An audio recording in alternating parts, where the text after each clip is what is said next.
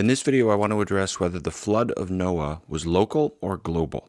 So, did it cover the entire planet or just some large territory in Mesopotamia? As controversial as this topic is, believe me, I, I, I'm aware. uh, and we'll let, we'll have a respectful working it through. I'll read your comments very carefully.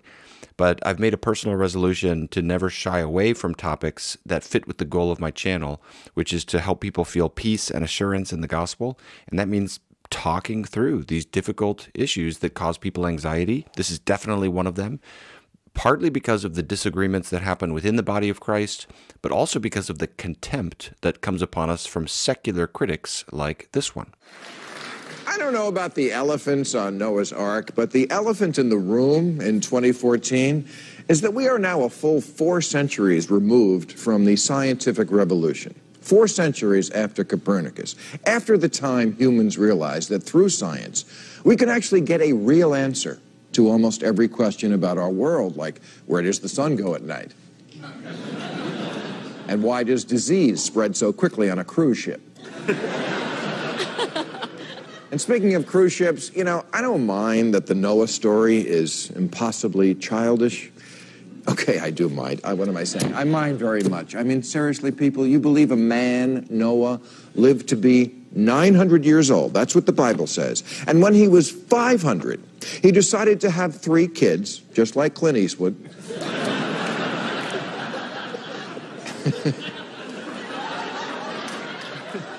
And when he was 600, he and his three 100 year old sons built a boat onto which, in one day, they loaded over 3 million animals, all of which were apparently indigenous to within five miles of the boat. but get this what the Christians who are now protesting this movie are upset about is that it doesn't take the biblical story literally enough. They're mad because this made up story doesn't stay true to their made up story. So I have basically two motives or goals for this video. First is an apologetics goal. I just want to try to help Christians feel a little bit more equipped to respond to criticisms like that. I've known a lot of people walk away from their faith in relation to this topic and others like it. Maybe some of you watching this video feel you're in that place. The second goal is kind of a unity goal. I want to try to help us think through our differences within the body of Christ in a peaceable way with more understanding of one another and a sense of proportion and, and wisdom about you know, that's those two things are right at the core of truth unites with what i hope this youtube channel is accomplishing. Apologetics and kind of triage and unity and thinking through these important secondary and tertiary doctrines. Though this one is really important i'm not minimizing it. Now i'm not going to deal with the morality of this story like is god immoral for killing people and that kind of thing. That's a really important thing. Bill Maher and others talk about that as well. I'll have other videos later in this year that really get into some of those questions slavery in the Bible, the conquest of Canaan, really tough topics I'm going to address. In this video, I just want to address one very specific question, and that's the extent of the flood. Was it local or global? And that question is obviously important for how we respond to uh, Bill Maher, but also how we talk to each other in the church. Here's my thesis the biblical text can be responsibly read as describing a local flood, and therefore both a local flood interpretation as well as a, a global flood interpretation are orthodox. Whichever one is right and wrong, they're both legitimately Christian. In other words, this isn't an, an orthodoxy versus heresy issue. Now, I know that some of my as much as my non Christian viewers might be thinking that any kind of historical flood is just crazy to believe in, and I'll address that question at the end, a lot of my Christian viewers might be thinking, why would you even entertain the idea of a local flood? It's completely obvious that the Bible's describing a global flood. And I can kind of understand and sympathize with this immediate reaction. Um, if you start reading through Genesis 6 to 8, you stumble upon references to all flesh, in which is the breath of life under heaven, everything that is on the earth, the face of all the earth, all the high mountains under the whole heaven, and lots of other uh, little phrases and language like this that sounds, especially on just on at face value in English translation, it sounds very universal. But if I could just make a plea for people to hear my case here, um, if you end up disagreeing, that's totally fine. And I'll consider your perspective. But I would just invite you to hear my arguments first before you make up uh, whether your mind whether you disagree with me or not, because this is surprisingly complicated. So the structure of this video is first three lightning quick clarifications just about what it means to talk about a local flood. Second, two arguments for why that's a responsible reading of the text. And then third, a defense of the flood story as a true account of a historical event. Before I dive in, I just want to do a real quick book recommendation since we're at the start of a new year and a lot of my viewers are interested in getting more involved in the in the liturgical calendar and this is a great resource for devotional reading. Uh, it's called O Sacred Head Now Wounded, a liturgy for daily worship from Pascha to Pentecost. So that's from Easter to Pentecost, and basically just an incredible resource. You, 48 daily readings that take you from Easter to Pentecost, and then it also prepares you for that season. So it'd be good to get it now and start to look ahead. And then each day you have meditations, prayers for illumination, readings from the law, not all of these every day, but these are the examples of the kinds of things. Confessions of sin. It's very, it's just a wonderful liturgy. If you're interested in getting more involved in liturgy and having good devotional reading, those are two things that a lot of us need help with, and they're great together. You've also got lots of church history and selections from creeds and so forth. So it's a great resource uh, connects you. The, one of the cool things about using this is it connects you with so many other Christians around the world and throughout history as you're doing your devotions. So I really recommend this. Crossway does so many great resources like this. I'll put a link in the video description. Okay, diving in, three quick clarifications about what is this proposal of a local flood. Number one, local does not necessarily mean small. It just means it didn't cover the entire planet. So a lot of times people will say, you know, well, if it was local, why do you even need an ark? why do you just move out of the way, you know? And uh, a lot of people think that the flood was large and sudden and calamitous, but they simply think it doesn't concern Greenland and Japan and the South Pole and so forth. Second clarification local does not necessarily mean that it, the flood didn't wipe out all human beings outside the ark. Some people think that, others don't.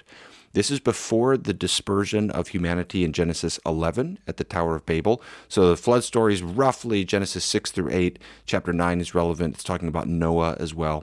So we're here in kind of that first section, the primeval history of Genesis. And this is before humanity had been spread out uh, after the Tower of Babel. So lots to get into there, but I'm just pointing out you don't have to say a local flood means only one portion of humanity. So, for an example of someone who believes in a local flood, but one that is still universal with respect to human civilization, check out the ministry Reasons to Believe. And uh, Hugh Ross has done a lot of work on the flood story.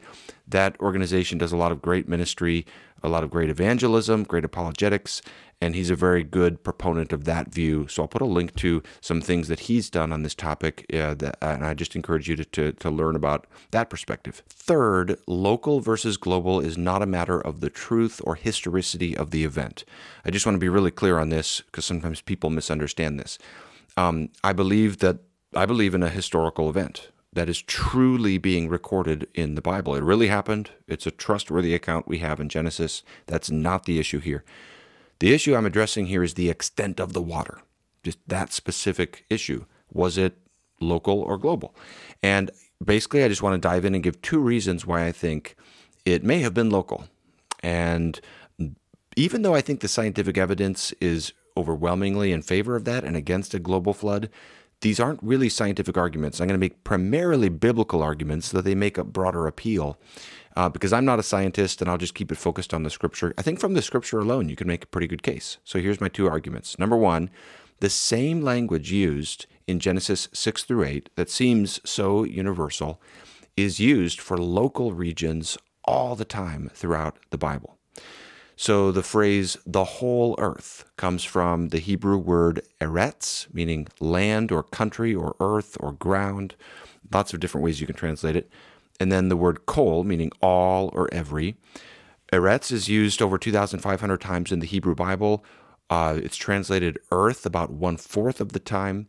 The phrase kol eretz, all the earth or all the land or all the country, is used about 207 times, and only in about 40 of those might it mean all of planet Earth. So, in the majority of cases, by a pretty wide margin, Kol Eretz often has, usually has a local referent. Now, sometimes you know that because of a qualifier. So, for example, in the first two occurrences of this phrase in the Bible, Genesis 2, 11, and 13, you have the whole land of Havilah and the whole land of Cush. But even without the qualifier, this is the common meaning.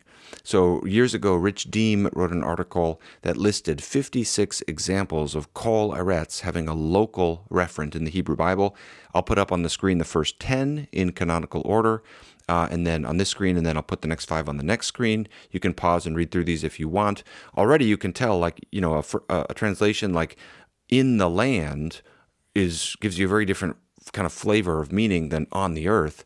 But just to give maybe two examples to dive in, Genesis 41:57 says all the earth came to Egypt to Joseph to buy grain because the famine was severe over all the earth. Now, we don't have to conclude that people from northern Siberia traveled down to the Middle East and the ancient Mayans beat Christopher Columbus to the punch in sailing across the Atlantic Ocean, and Aboriginal Australians made their way across India or the Indian Ocean to make it to the Middle East. I'm not I'm going to give lots of specific examples throughout this video. In no way am I trying to poke fun at an alternative view. I'm just trying to be specific uh, with what this would mean. So when it says all the earth is afflicted by this famine and they come to Egypt, no one really interprets it meaning literally like all of planet earth. And this is pretty recurrent all throughout the Hebrew Bible.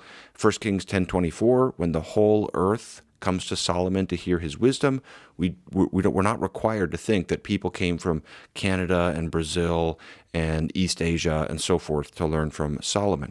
And that's true for that the phrase kol eretz, all the earth, but also the other phrases in Genesis 6 through 8 that might seem universal initially, but then you see all throughout the Hebrew Bible, they're used for a local referent.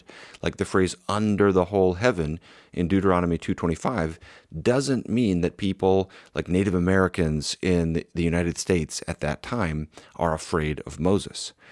Uh, when Elijah is told in 1 Kings 18 that there's no nation or kingdom where my Lord has not sent to seek you, we're not required to think of Ahab's spies going up into Scandinavia, various islands in the world where there's human civilization, and so forth. So basically, what I'm trying to do so far is just appeal to context, in this case, the, the rest of the Hebrew Bible, to show this kinds of kind of language has a lot of precedent for having a local reference. Now, then we can just ask, you know, why would that be? Why would they talk like this? And here we just have to try to submit ourselves to what the scripture is trying to communicate rather than immediately make us say, ah, if I could just make an appeal for humility in how we read the Bible. We're reading an English translation with a modern understanding of planet Earth as a round globe orbiting the sun between Venus and Mars. So when we hear certain language, you know, we're going to bring a lot to the table in terms of how we interpret that language.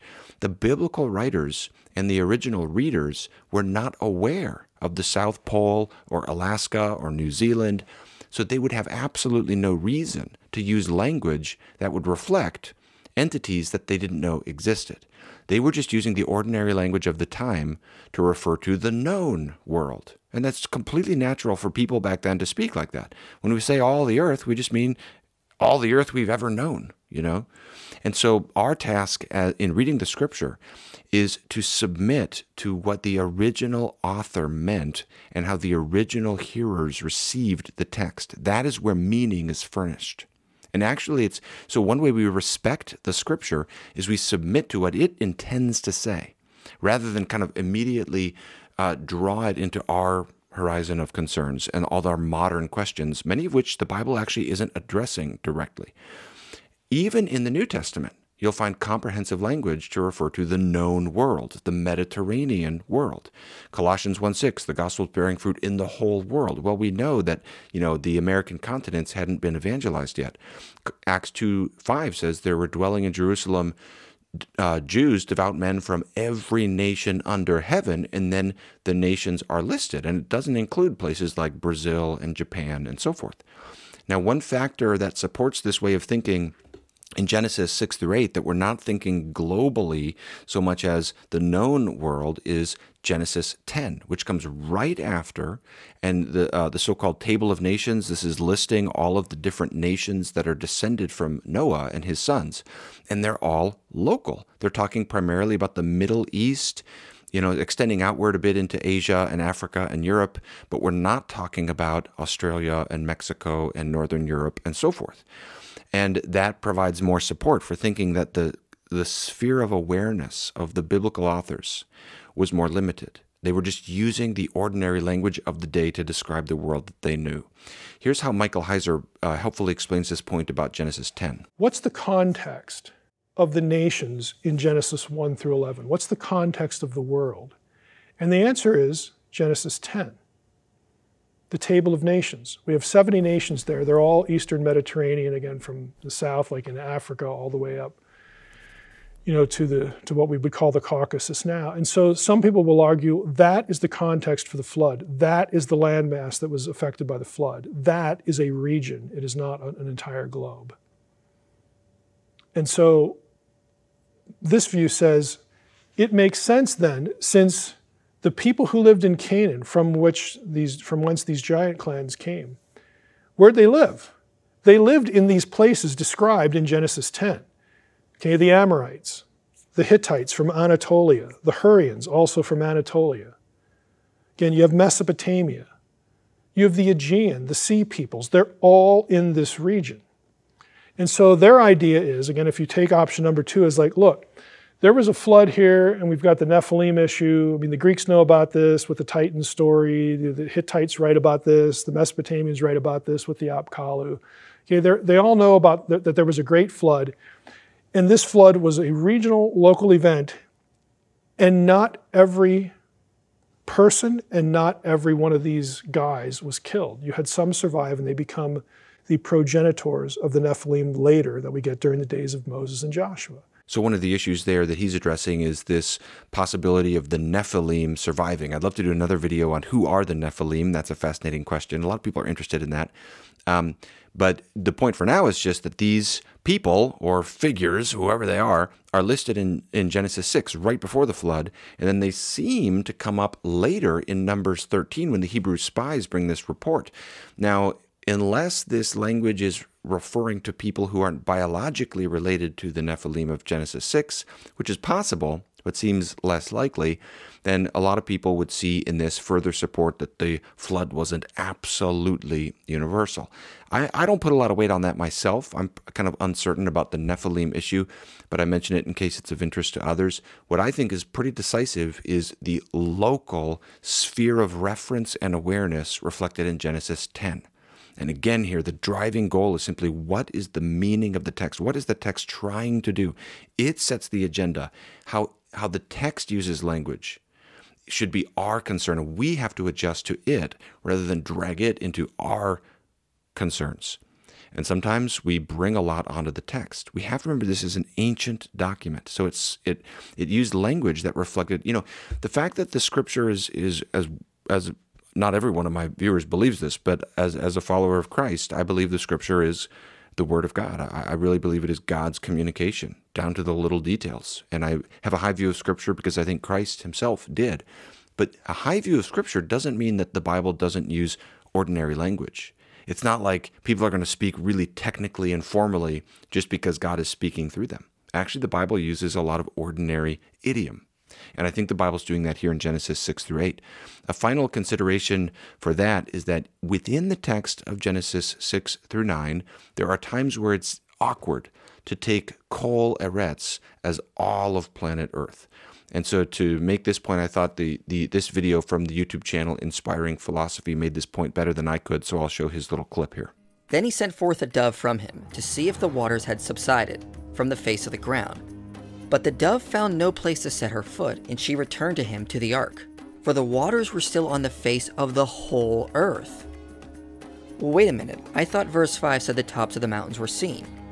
But in verse 9, it says the waters were still on the face of the whole earth. If this literally means the whole planet, the passage contains a contradiction. But if it was just a regional flood, and verse 9 is talking about how the waters had not receded from the region, which was the entirety of the flood, the passage makes more sense. The waters had not receded from the whole land, which was originally flooded, but the mountains in the distance were still seen. This also makes sense with something that is said after this, where it says, the waters were dried off the earth. Okay, this obviously doesn't refer to the whole earth, because we still have massive oceans. But it would make sense if it refers to the regional area, and that the waters receded from that region, not the whole earth. So the point is simply that interpreting kol eretz consistently, meaning all the planet, you know, everywhere there's nothing but water that you can see, leads to some difficulties in reading the text, it seems better to allow this language to be more flexible and less exacting and more having reference to human perception and the ordinary way that we even tend to talk today sometimes. Now, let me address an objection at this point, and that's someone might say, if that's really a natural way to read the text, why did no one read it that way prior to the modern era? Uh, doesn't that show that this reading is just a concession to modern science? And in response to that, I would say two things. First, I would say, I understand why some Christians are very skeptical of things advanced in the name of science, because sometimes science can be weaponized but I also think it's wrong to adopt a totally skeptical posture towards science. I think that's unhelpful. I think we should seek to harmonize general and special revelation, and that means there's no way around the hard task of trying to distinguish between good scientific claims and bad scientific claims. And I don't think it's helpful to have a posture of just total skepticism toward that task. Now, I've gone into that a little bit more in my response to Ken Ham, the second video responding to him on creation. So I won't really dwell on that point here. I'll just make a more basic point. There do seem to be pre modern exegetes who interpret the flood as local. It's less common, but you can find that. A lot of times they're just not thinking in our same categories today in the pre modern era. But one example would be Josephus, who is a Jewish historian, probably the foremost ancient Jewish historian. And he is not known for having wild and fanciful interpretations of the Hebrew Bible. He's often quite literal and conservative in his reading of the Hebrew Bible, but he references the others who are afraid to come down from the mountains after the flood and who then follow the example of Noah's sons in repopulating the plains. So Noah's sons are the first ones who come down and then they follow their example. It sounds like he's just assuming there were other survivors. And that's how this passage in Josephus is often taken. Uh, the translator, Louis Feldman, who's probably the world's leading scholar in Josephus studies, takes it that way. I'll put up his statement about this as well. So the point is, there do seem to be, it, it, it's not just a modern innovation. Like so many of these things, and I made the same point with Augustine on other matters of Genesis actually it's true. Uh, you know, I, this is really true, and I would just encourage people to not disbelieve me until you've looked into it for yourself. Ancient readers of Scripture were not as literalistic as modern day fundamentalists. There was more flexibility, and we need to consider that. Okay, second argument envisioning a global flood requires multiplying miracles that are not mentioned in the text. Now, I want to be very clear here that this is not a matter of God's omnipotence. God can do anything. God can totally make a global flood. God could make a flood the size of our solar system. if he wanted to, he can create all the water he wants. He's omnipotent. I'm perfectly happy to believe in miracles when the Bible records them. And obviously, in the flood story, there's a lot of miracles. When B.B. Warfield was once asked, What is Christianity? his simple reply was unembarrassed supernaturalism. I like that. And I'm not embarrassed about miracles. I think it's rational to believe that miracles can occur. The question is, what are the miracles that are actually in the text? And I think, in general, an interpretation of Scripture is weakened when it requires you to start positing more and more miracles that aren't recorded in the text, in many cases are not implied by the text, and especially so if some of these miracles are pretty fantastic, pretty ad hoc. Okay, another way to state this concern is to say often an appeal will be made for a, a global flood on the basis of a natural reading. We're told this is just the natural way to read the text. And I can sympathize truly with, with people who feel that way. But again, sometimes things get more complicated with time the more you think about it. I've been thinking about this for 25 years now, and it does get more complicated the more you stare at it. This appeal to a natural reading starts to become less natural when you start to actually conceptualize all that it entails. and all the miracles that need to be inserted into the story that actually aren't in the text. Let me give five examples. And in saying these, I'm not trying to be insulting or to make fun of anything. I'm just trying to draw out what a global flood really involves. We need to understand what we're asking of people if we insist this is the only way to have a high view of Scripture. Five examples. Number one is the transportation of animals to the ark and then back afterwards from all around the globe. Genesis 6:20 says the two of every sort of animal shall come into you, but it says nothing about a kind of miraculous transportation from their original location nor back to it when the flood is over. It just basically says that the flood subsides and they got off the ark. Now, uh, this is going to be miraculous any way you slice it, but the miracles are in a different register when you think about a global flood. So just picture, you know, Arctic wolves in northern Canada, kangaroos and wallabies and marsupials in Australia, the various species of indigenous animals to Madagascar, a little island off the coast of southeast Africa, poison dart frogs in the rainforests of Brazil, uh, giant salamanders in the freshwater pools of Japan, llamas in the Andes Mountains of Peru and Bolivia, penguins in the South Pole, giant tortoises in the Galapagos Islands. I tried to think of like some of my favorite animals. I love animals. We lived in St. Louis for two years. They have a great free zoo. We'd go to the zoo all the time. I find animals fascinating. And so, you know, so I like to get specific with this, not trying to poke fun at this, but trying to put it out there as a legitimate curiosity to ask, how did this happen? How did they get all get to the ark? How did they all return to their respective territories? How did they cross oceans to get there in some cases? How did they survive being so out of their ordinary environment?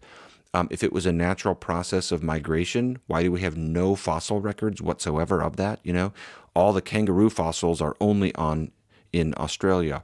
All the ring-tailed lemur fossils are only in Madagascar, etc. Now, there's explanations for this. You can go and read the young earth creationist websites and books and find various explanations. And I'm not trying to deride them, but I'm trying to say those explanations are not in the text.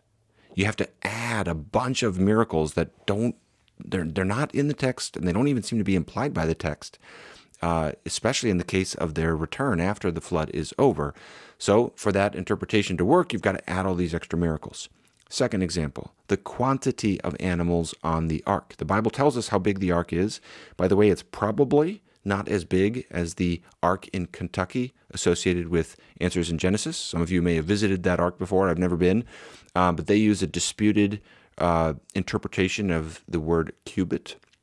Typically, that's taken to be around 18 inches. Even the classic young earth creationist text, the Genesis flood, defines a cubit as 17.5 inches.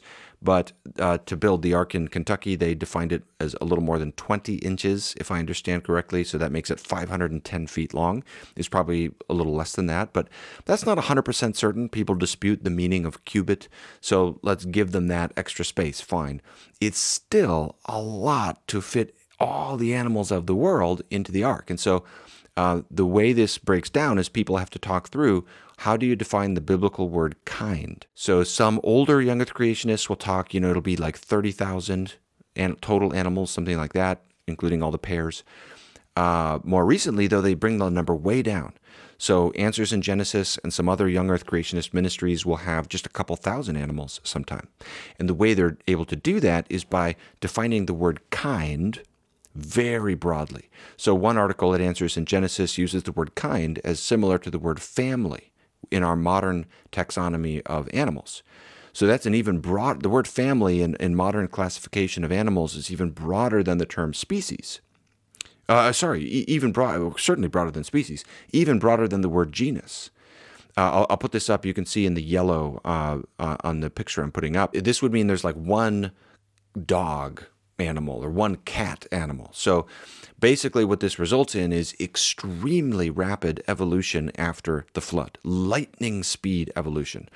A little more than 4,000 years ago, you have just two animals of the cat kind and then today you have the dozens of species and all the different genuses that descend from just those two animals lions and tigers and cheetahs and jaguars and panthers and leopards and lynxes and bobcats and pumas and wildcats and all the way down to domestic cats. They all come in less than 5,000 years from two animals uh, on the ark. Same with the horse family or kind. You get zebras and donkeys and all the different kinds of horses from those two animals in less than 5,000 years. In the dog kind or family, you get all the different dog species uh, uh, wolves, coyotes, foxes, jackals, etc. Also, you know, in, incredible lightning speed evolution. And it's kind of ironic that the people who believe in the most powerful form of evolution are often the young earth creationists because they have to squeeze it into this tiny time frame and even though sometimes they won't use the word evolution you know here's another quote i'll put up from an answers in genesis article it's not using the word evolution but it's the same mechanisms genetic drift natural selection mutation etc now i am not trying to pick on answers in genesis here uh, or isolate them. Sometimes I'll, nor, nor, am I trying to say this is the only way you could work as a, as a young earth creationist. It's one representative example. Sometimes when I quote from a young earth creationist source, people will get angry and say, I'm not quoting from the best of the movement. I don't always know what the best is, and I think it's fair game to quote from what's commonly known and what's influential and what's out there. But if you don't have lightning speed evolution, then you have to have more species on the ark. And so there's a trade off here, one way or another, either more animals or more evolution. However, you negotiate that trade off, it's really hard to imagine all land dwelling vertebrate animals getting onto the ark. Especially, so you have to get more miracles, one way or another, that, that aren't in the text. And that's especially true because of what I think is probably the most underrated difficulty, and that's number three example that I'm going to give, and that's the care for these animals while they're on the ark. So, if you've ever worked at a zoo, you know how much goes into caring for animals, how easy disease can be, and so forth, even if you've just had a pet. We're thinking about getting a dog, and so thinking about all this. Okay, in this case, you have all the animals of the entire world, at least in their kind, and you have eight people caring for them for more than a year in extremely taxing conditions. So you got the seven days of loading up and then about 370 days when they're on the ark, if you add up all the different events together. And there's only eight people Noah, his wife, his three sons, their wives, and they have to provide uh, ventilation, sanitation, proper temperatures, fresh food, and fresh water for all of these animals, all the animals of the world for over a year. If you st- think that through, let's not get too graphic, you know, um, but think through all that that is involved uh, with. So it's just just thinking of the food and water you have to supply. I mean, some of these animals are special climate animals, like polar bears, and they have to live alongside animals that are used to the desert. Some of them are special diet animals, like koala bears, which eat eucalyptus tree leaves, which are only grown in Australia.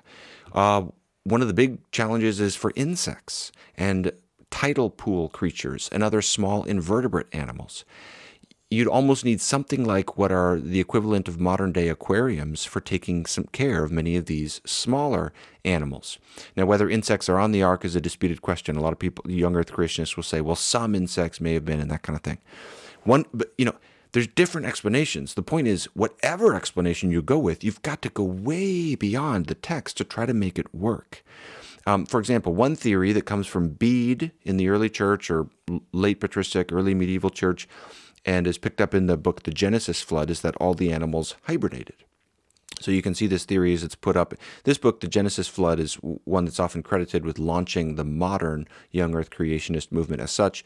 It has this proposal that God instructed certain of the animals through impartation of a migratory directional instinct, which would afterward be inherited in greater or lesser degree by their descendants, to flee from their native habitats to the place of safety. Then, having entered the ark, they also received from God the power to become more or less dormant in various ways in order to be able to survive for the year in which they were to be confined within the ark while the great storms and convuls, convulsions raged outside. So now God can do that. God is omnipotent. My point that I'm trying to raise here is that that goes beyond the text uh, a, a, global migratory instinct, universal hibernation. You know, all of this requires us to start stacking up more and more miracles. And if you don't have those miracles, you need some other kind of miracle to explain how do eight people for more than a year care for all the animals of the entire world. And what I'm trying to help us see is not I'm not trying to make fun of this view, or make someone feel like they're being uh, mocked or something like that. It's not my intention. What I'm trying to help us feel is to reduce the sense that this is the only way you can read this text and that this is the natural reading. Because if you start thinking it through, it seems a little less natural the more you think about it. Example four, which I get from David Snoke's helpful book that addresses this, is where did all this water come from? To cover the Himalayan mountains and all the mountains of the world, the Andes Mountains, the Rocky Mountains, you'd need water that would go about six miles above sea level. We just don't have that. That, that quantity of water simply does not exist. So you'd either have a miraculous creation and destruction of additional water, or you'd have the extremely rapid formation of mountains in connection with the flood or soon thereafter, so that Mount Everest is just a few thousand years old. So this would mean this kind of global cataclysmic reshaping of geology. Uh, to create these deep basins in the ocean, to drain the water into, and to shoot up these mountains super fast and fast, basically immediately. Now, that's possible, but again, it's just going beyond the text. All the text credits for ending the flood is a wind that God sends to make the waters subside. Uh, fifth example would be what how do plants and trees survive? What about water animals? You know, if you mix, I've, I read a lot of the different theories about how the fish and water animals can survive when you mix freshwater and saltwater, and there's all kinds of interesting theories about that. Another question you have to explain is how do trees and plants and and then insects come in with this as well. How did they all survive? One of the theories that's referenced in the Genesis flood book is the idea of floating vegetation rafts. And some people say that um, the insects could have been on those. So, you know, again, I'm not trying to say that's the only proposal, but that's one idea. If you don't have those kinds of explanations, you need something else. One way or another, you've got to supply all these additional miracles to make sense of the text. So I hope I hope I'm articulating my concern there in a way that's respectful, but also gets across how difficult this is, and why a lot of us would say if the language is can be permissibly and responsibly used for a local reference, that seems like it makes a lot more sense. Okay, now, to be clear, if it's a local flood, it's still miraculous. The transportation of the animals, the sending of water, God's communication with Noah, all of that requires God's meticulous involvement, his intervention, and so forth. But the point is that the kinds of miracles associated with a local flood seem to fit better with the transportation of the animals, the size of the ark, the number of people involved, the amount of time involved, etc. At the very least, allowing for a local flood should not be written off as a liberalism or as just not taking the Bible seriously, as so often happens.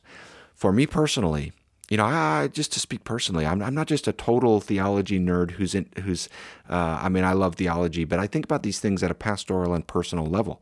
I've been through my my time of working through how do I think this through? I know a lot of others have as well. For me personally, adhering to a local flood as what I think is much more likely is my best effort to submit to the text and what I think it's intending to convey in its own context. Reading the Bible responsibly and well as an ancient document that is true, but using ancient language and an ancient sphere of reference. Okay. Final section of the video let me conclude by making a case that I think we can believe in the flood story as a credible and true historical event. Uh, because the other, you know, I feel multiple pressures when I make a video like this. From one side, it's from, I know some Christians will say I'm compromising. But the other pressure, and I, I, don't think I am, but I'm trying to respectfully interact with that and push back. The other pressure I feel is from skeptics or uh, others outside the Christian faith, or even some who are Christians who might feel like they might feel like Bill Maher, like this story is crazy. Like, why would anybody take this story seriously? So let me address that concern. Something that is interesting is how many extra biblical ancient texts also have reference to a flood story, some of them in remarkably similar ways to the story of Genesis 6 through 8. One of them is the Epic of Gilgamesh, uh, another is the Epic of Atrahasis, Atrahasis, I think you pronounce it. Uh, and the similarities between these stories and the biblical story get down to their details. They're very interesting. You know, uh, there's really important theological differences, but some of this, some of the details are quite amazing. That you know, the role of a, a dove and a raven afterwards in finding the land, for example, finding the dry ground. Um, although some of the Babylonian accounts include a swallow as well. But so I'm not trying to overpress the similarities, but there's enough similarities that you say, this is fascinating. How do you explain that?